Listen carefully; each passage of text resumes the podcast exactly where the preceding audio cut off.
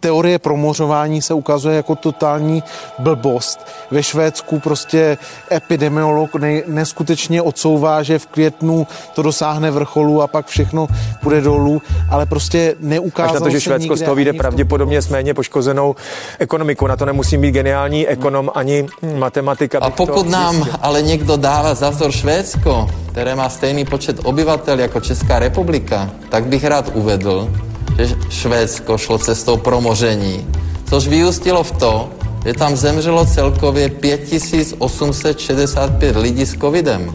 11krát více než u nás. Také tam mají zakázané všechny Oni k tomu přistupovali poměrně benevolentně. Švédsko v podstatě nenařizovalo nic a zejména teď, když nastupuje všude po Evropě druhá vlna, tak ve Švédsku ty dopady jsou mnohonásobně menší než v těch ostatních zemích. Málo která země byla v dosavadním průběhu koronavirové krize tak často zmiňována střídavě jako odstrašující a hned zase inspirativní příklad boje s pandemí jako Švédsko. Země přibližně stejně lidnatá jako Česká republika má na evropském kontinentu v současnosti jedny z nejmenších přírůstků případů COVID-19. Ještě před pár měsíci ale patřila k nejpostiženějším. Jak švédská vládní strategie funguje, jak ji přijímají sami Švédové a kolik z toho, co se o Švédsku píše a říká v zahraničí, je pravda a co omyl nebo nepochopení? Ptáme se novinářky Ulriky Björksten, která má ve švédském rozhlasu na starosti referování o pandemii. Je středa 30. září, tady je Lenka Kabrhelová a Vinohradská 12, spravodajský podcast Českého rozhlasu. Okay, perfect. Yeah. So shall we start? Yeah, fine. Okay, thank you so much. Ulrika Björksten, Head of Science and the Health Department at the Swedish Radio. Thank you so much for joining us, Ulrika. Thank you, a pleasure. Well, I think that Švédská strategie je držet po celou dobu pandemie stejná opatření. Raději než zemi uzavřít úplně, zavést lockdown, pak opatření uvolňovat a potom možná muset znovu úplně uzavřít, se tady razí cesta opatření založených na nepřetržitém udržování odstupů mezi lidmi.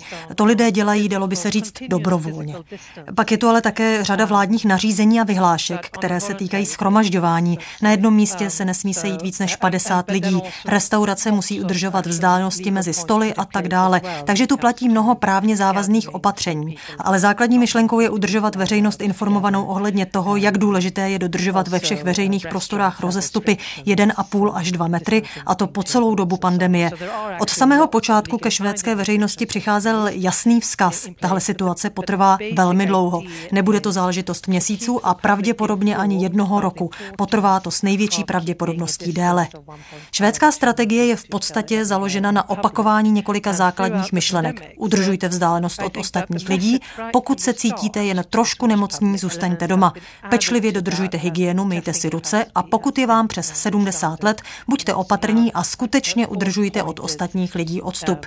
Teď k tomu přibyl ještě jeden prvek s tím, jak se podařilo navýšit testovací kapacity. Čtvrtá zásada teď je, pokud máte příznaky, nechte se otestovat. My teď máme ve Švédsku také problém s přibývajícími případy, i když se to děje mnohem menším tempem než než v ostatních částech Evropy.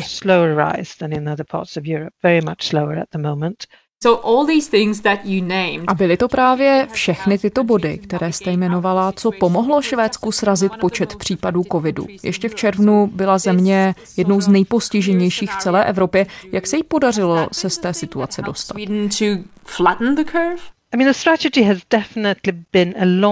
Švédská strategie byla od začátku dlouhodobou záležitostí a od chvíle, kdy ji vláda zavedla, můžeme pozorovat postupný pokles šíření nákazy. A také bylo od samého zavedení opatření patrné to, že velmi prudce poklesl i počet sezónních chřipkových onemocnění. To se dalo jednoduše změřit, protože na počátku nebylo mnoho způsobů, jak testovat lidi na COVID, ale existovaly testy na chřipková onemocnění. Švédsko bylo těžce zasaženo, protože nákaza už ve společnosti byla předtím, než se opatření zavedla. Podle mého názoru vláda reagovala poměrně pomalu a trvalo jí to, než nařízení přijala. Ale od té chvíle, co začala platit, rozhodně sledujeme, že postupně trvalé případů covidu ubývá. Posledních pár týdnů registrujeme opět velmi pomalý nárůst. A přesně to je moment, kdy celá strategie prochází zkouškou. Bude pro veřejnost pozvolný nárůst varováním, že skutečně musíme dodržovat všechna opatření tak, jako jsme to dělali dlouhé měsíce až dosud. done over several months up to now.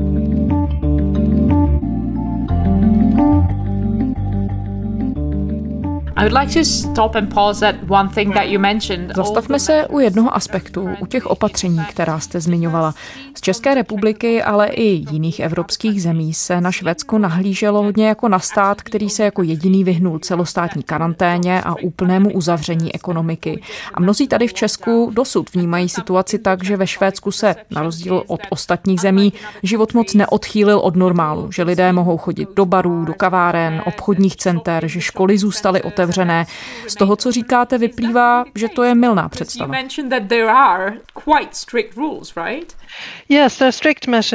Ano, opatření jsou poměrně přísná. Bary byly rozhodně zavřené a dál zavřené zůstávají. V restauracích se může pouze sedět, přičemž vzdálenost mezi stoly je přísně regulovaná. Obchody zůstaly otevřené, školy také. Ale každý majitel obchodu je zodpovědný za to, aby zákazníci dodržovali rozestupy. Můžete se ve frontě řídit značkami, které jsou nalepené na zemi. A lidé opatření dodržují. Já žiju ve Stockholmu a z vlastní zkušenosti můžu říct, že se lidé doporučeními skutečně řídí. Ta představa, že tu nejsou žádná opatření, je zcela milná. Co se týče škol, ty zůstaly otevřené, ne střední a vysoké školy. Studenti od 16 let výš se vzdělávají distančně. Toto opatření má oporu v myšlence, která je teď, myslím, už široce akceptovaná, a sice, že děti nejsou hnacím motorem této pandemie, kdežto náctiletí mohou být. Teď se u nás pro klasickou výuku otevřely i střední školy a pozorujeme lehký nárůst počtu případů v těchto věkových skupinách. Rozhodně to je ale chybná představa, že by tu neplatila žádná opatření. Důležité je také říci, že mnohá opatření jsou pro lidi právně závazná. Švédský zákon o nakažlivých nemocech klade velkou zodpovědnost na jednotlivce a je to zodpovědnost právně závazná. Například pokud máte podezření, že máte nakažlivou nemoc, která je považovaná za nebezpečnou pro veřejnost, což COVID je, máte ze zákona odpovědnost tuto nemoc nešířit dál. Takže pokud máte podezření, že máte COVID, zákon vám nařizuje zůstat doma a nemoc nerozšiřovat dál. V zahraničí si náš systém vykládají zcela milně.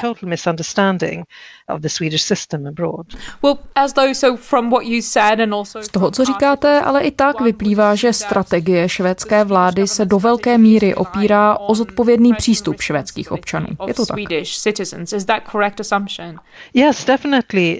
Ano, rozhodně, to je správná interpretace, ale jde o to, že na individuální zodpovědnost také dbá zákon. Není to jen nějaká gentlemanská dohoda mezi veřejností a úřady. Ta dohoda má jasný právní rámec, který jednotlivcům přímo ukládá, aby se chovali zodpovědně a dodržovali doporučení, která nám úřady dávají. So what is it Přesto není to ale asi jen zákonem, že se lidé chovají zodpovědně a pravidla dodržují. Dokážete popsat, čím to je, že Švédové se doporučení neřídí? Může se do toho promítat třeba i pocit, že jsou tom všichni společně a jinak se ta situace zvládnout nedá? Yes, well,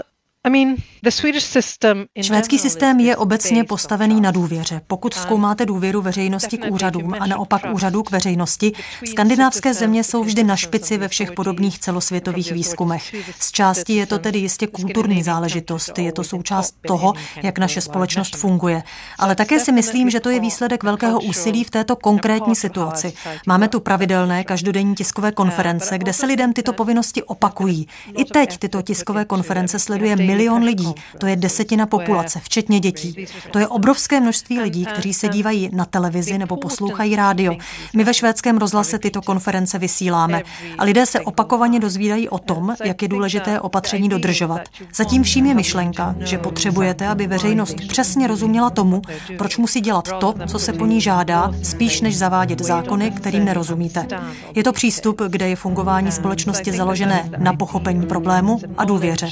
Je potřeba třeba lidi dobře informovat a pak je přimět ke spolupráci.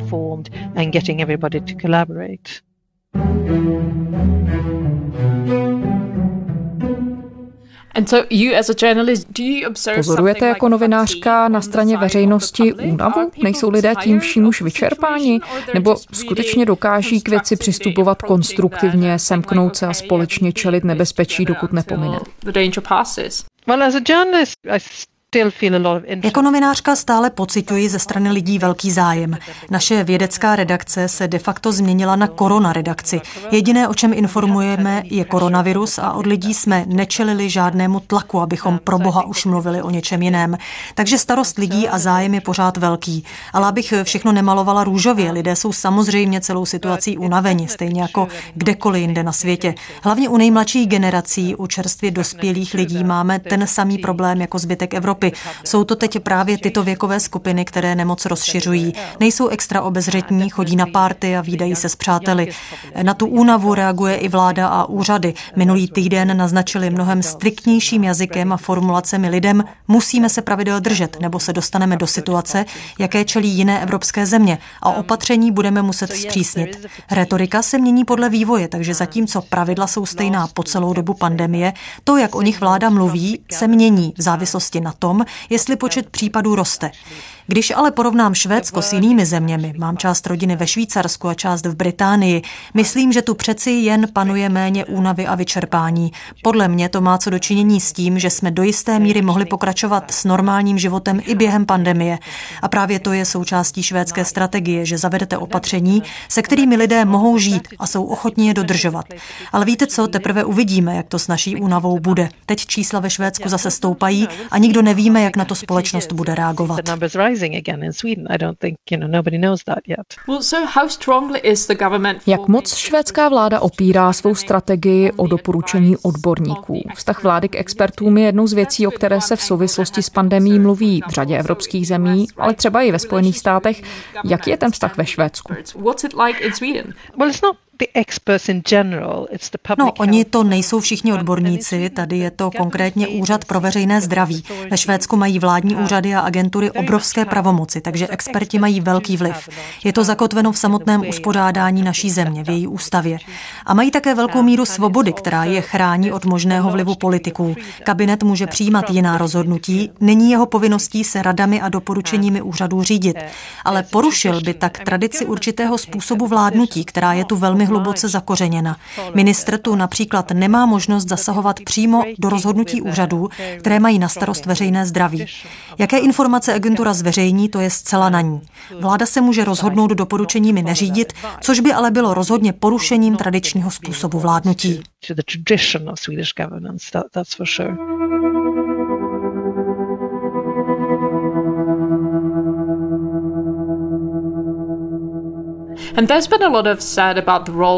Na jaře se hodně mluvilo o roli hlavního švédského epidemiologa Anderse Tegnela. Jaký je jeho přístup a co se ukázalo v případě teorie tzv. kolektivní imunity, o níž se v souvislosti se Švédskem v počátku pandemie hodně mluvilo? Nastal tam jakýkoliv posun, nebo co se vlastně časem ukázalo? Well, you know, I don't know if it's já bych asi nemluvila čistě jen o osobě Anderse Tegnela. On je v čele celého velkého týmu specialistů v nejrůznějších oblastech, kteří vidí problém z mnoha stran. Přesvědčení, že teorie kolektivní imunity je součástí švédské strategie, je velkým nedorozuměním. Pravda je taková, že švédská strategie původně vycházela asi hlavně z toho, jak by se nakládalo s pandemí chřipky. S tím, jak se vyjasňoval obrázek toho, jak se šíří COVID, začali jsme chápat jednotlivé klastry a to, jak se nákaza dá kontrolovat lépe než chřipka, se Mnohem víc do středu vládního přístupu dostávala myšlenka testování a trasování kontaktů nakažených. Na obojí se teď klade mnohem větší důraz než v počátku. Na jaře byli všichni přesvědčení, že to ani nemá cenu, že jakmile je nákaza mezi lidmi, není možné ji kontrolovat. To se změnilo. Nikdo si samozřejmě nemyslí, že nákazu můžete vymítit nebo se jí úplně zbavit, ale strategie se zaměřuje na to, že je možné ji zastavit v určitém klastru, jasně ohraničené skupině obyvatel. To má co dočinění s efektivnějším testováním a trasováním jednáním. To je podle mne největší posun v tom, jak se švédský přístup vyvíjel in how the strategy has evolved. And has Sweden been able now a dokázalo Švédsko vyčlenit dostatečné zdroje a kapacity na účinné trasování a testování? Tracking and testing? Testing definitely. Na testování určitě to byl na jaře velký problém, že trvalo tak dlouho, než se testovací kapacity podařilo zmobilizovat. Teď je to v tomto směru dobré, ale pokud jde o trasování kontaktů nakažených, to dál představuje svého druhu výzvu. I tady se totiž velká část zodpovědnosti klade na jednotlivce, takže každý Každý, kdo má pozitivní test na COVID, dostane od zdravotníků instrukce, jak má postupovat při vyhledávání a informování svých kontaktů. Systém na to pak naváže, takže to není tak, že by v tom dotyčný zůstal sám, ale značný díl zodpovědnosti jde skutečně za každým infikovaným. Jestli je to tak správně a jestli by nemělo být k dispozici na to trasování více vyškolených profesionálu, o tom se momentálně vede ve Švédsku poměrně intenzivní debata. Když zmiňujeme experty a úřad pro veřejné zdraví, který samozřejmě se také sestává z odborníků na danou problematiku, daří se jim promlouvat k veřejnosti jedním hlasem? Já se ptám i s ohledem na situaci v České republice, kde zaznívá kritika nejednotnosti postojů a názorů, když se ozývají z řad expertní komunity.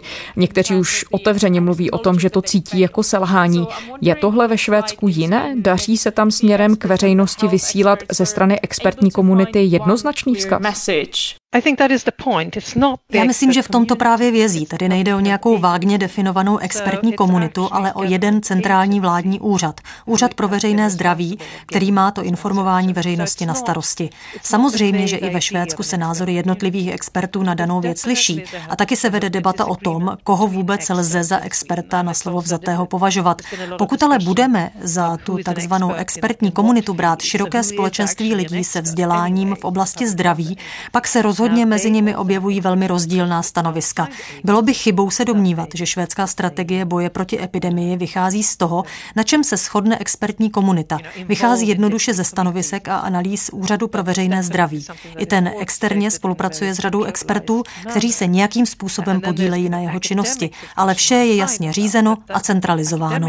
A pak se samozřejmě vedou o epidemii debaty i v akademických kruzích, ale ty už vůbec nezasahují do toho, co a jak úřad komunikuje is the public health agency who does. Just to make sure that I understand correctly. Takže, abych to shrnula, bez ohledu na to, jak živá debata se o těch věcech vede mezi nejrůznějšími experty z praxe nebo z univerzit, tak lidé si to základní poselství, které je jim určeno, dokážou bez problémů připravit. Myslím, že ano. A zase bych se ráda vrátila k tomu, že tu nejde jen o nějaká obecná doporučení, ale o právně závazná nařízení, která jsou švédové navyklí brát vážně. Ne, že by to znamenalo, že když se k někomu přiblížíte na méně než dva metry, je to automaticky bráno jako porušení zákona. Jde o to, že pokud by se prokázalo, že se někdo úmyslně choval v rozporu s nařízeními, která mají za cíl chránit zdraví ostatních před touto nákazou, považovanou za veřejnou hrozbu, pak by to samozřejmě mohlo mohlo vést k postihu. Možná tu je rozdíl oproti jiným zemím v tom, jak jsou lidé zvyklí nakládat s instrukcemi úřadů ohledně toho, jak se v určitých situacích chovat. Lidé to zkrátka neberou jako jedno z mnoha doporučení, jak se k této nemoci stavět, ale uvědomují si, že mají zákonně uloženou povinnost se tím řídit. tell us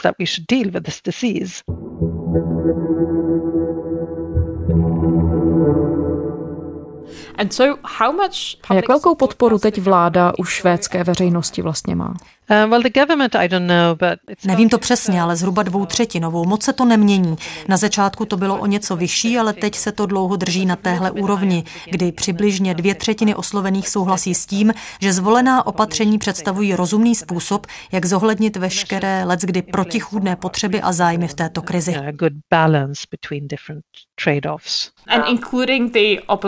A co opozice? Ta na vládu kvůli její politice v průběhu koronakrize neútočí. Myslím, že tím hlavním jádrem sporu byla otázka testování. Ty kapacity tady byly, ale z nějakého důvodu trvalo, než se vše rozběhlo. Souvisí to také s tím, že švédské zdravotnictví je poměrně decentralizované, takže nějakou dobu zabralo, než všechny složky tu odsouhlasenou strategii skutečně zrealizovaly. Bylo to pomalé a ze strany opozice v tu dobu zaznívala silná kritika. Teď už je to vyřešené. Debata se vede hlavně o trasování, jak už jsem se zmiňovala. A průběžně se vede debata o tom, jestli Švédsko mělo podobně jako jiné země zavést plošnou karanténu, tedy lockdown. Není to ale ani tak politická opozice, kdo dané téma zvedá, jako spíš média, například největší švédský deník Dagens Nyheter nebo právě různí nezávislí experti. Opozice v tomhle tolik aktivní není. Švédsko už má v tuhle chvíli skoro 6 tisíc obětí koronaviru. To vypadá jako poměrně vysoké číslo. Je to mimochodem skoro desetkrát víc, než kolik má podobně lidnaté Česko. Jak švédská vláda hájí svůj postup tváří v tvář této statistice? Nemám pocit, že by se nějak hájila. Myslím, že všichni souhlasí s tím, že to je selhání. Diskuze se vede o tom, co se dalo udělat jinak a jak bychom měli postupovat v budoucnu. Velká část té debaty se týká toho, že se nepodařilo ochránit seniory, což souvisí s tím, jak péče o seniory ve Švédsku funguje. Je to velmi decentralizovaný systém s řadou soukromých subjektů. Na začátku pandemie to byl nedostatek osobních ochranných pomůcek a vše, co bylo k dispozici, se přesměrovalo do nemocnic. Zatím zatímco na pečovatelské domy a zařízení pro seniory se prakticky zapomnělo. Also, there's Stejně jako v Británii se tu řeší i otázka nastavení nemocenské, protože panuje podezření, že v úplných počátcích pandemie spousta lidí s příznaky onemocnění raději dál chodila do práce, aby finančně netratila, což mohlo nákazu dál rozšířit. Asi nejvíce ale debatuje o kvalitě péče o seniory. Pandemie jasně ukázala na bolestivé místo v naší společnosti. A i když už se řada věcí udělala, ten problém existuje a diskuze dál pokračuje. And that's definitely an ongoing discussion. But I think that Přijde mi, že ten pohled zvenčí na Švédsko se hodně soustředuje na to, jestli mít lockdown nebo ne.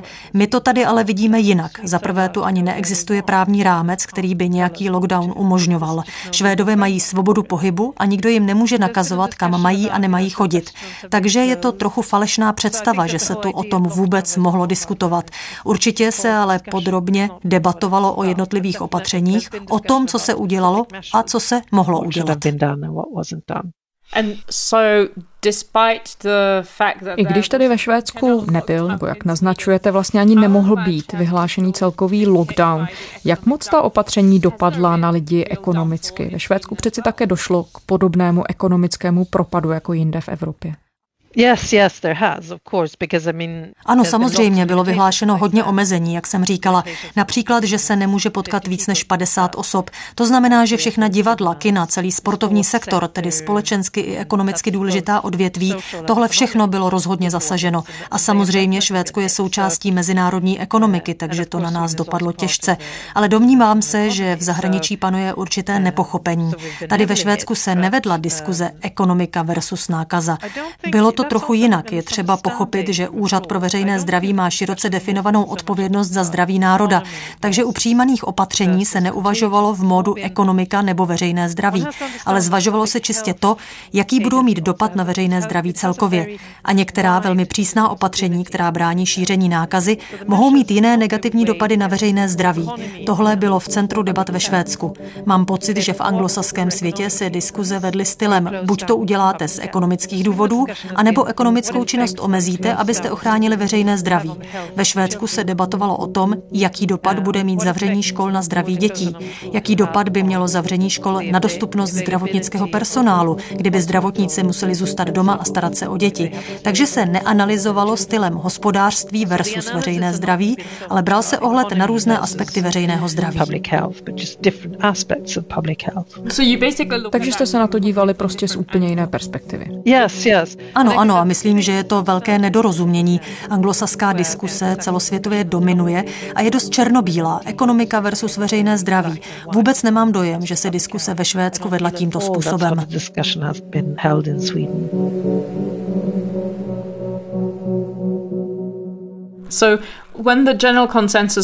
Teď panuje všeobecný konsenzus, že nás čeká těžký podzim a těžká zima a že uvolnění přijde, až budeme mít účinnou vakcínu.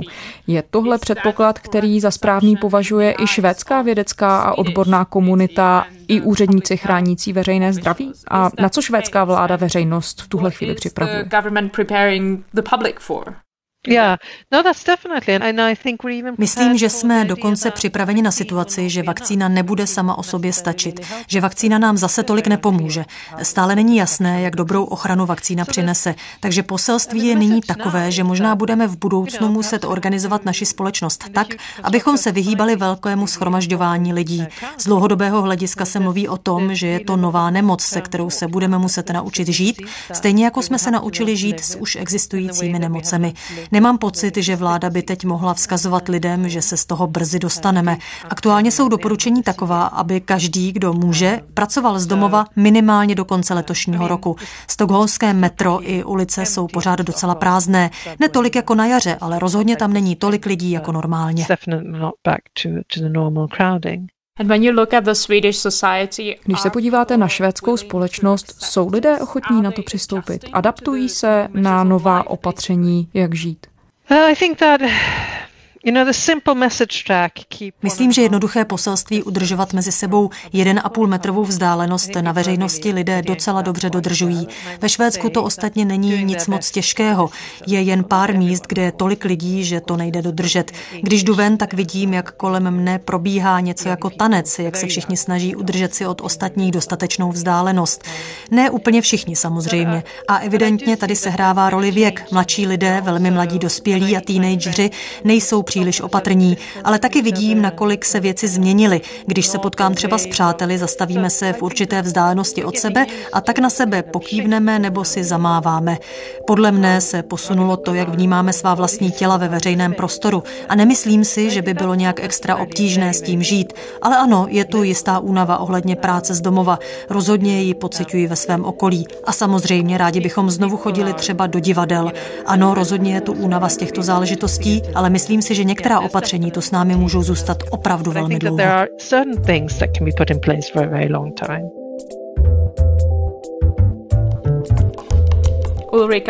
Ulrika Björksten, vedoucí vědecké a zdravotní redakce ve švédském rozhlase. Thank you so much, Ulrika. Thank you. A to je ze středeční Vinohradské 12 vše. K našim dílům se můžete kdykoliv vrátit v podcastových aplikacích a samozřejmě i na stránkách i rozhlasu. Pište nám, naše adresa je vinohradská12 zavináč rozhlas.cz. To byla Lenka Kabrhalová, těším se zítra.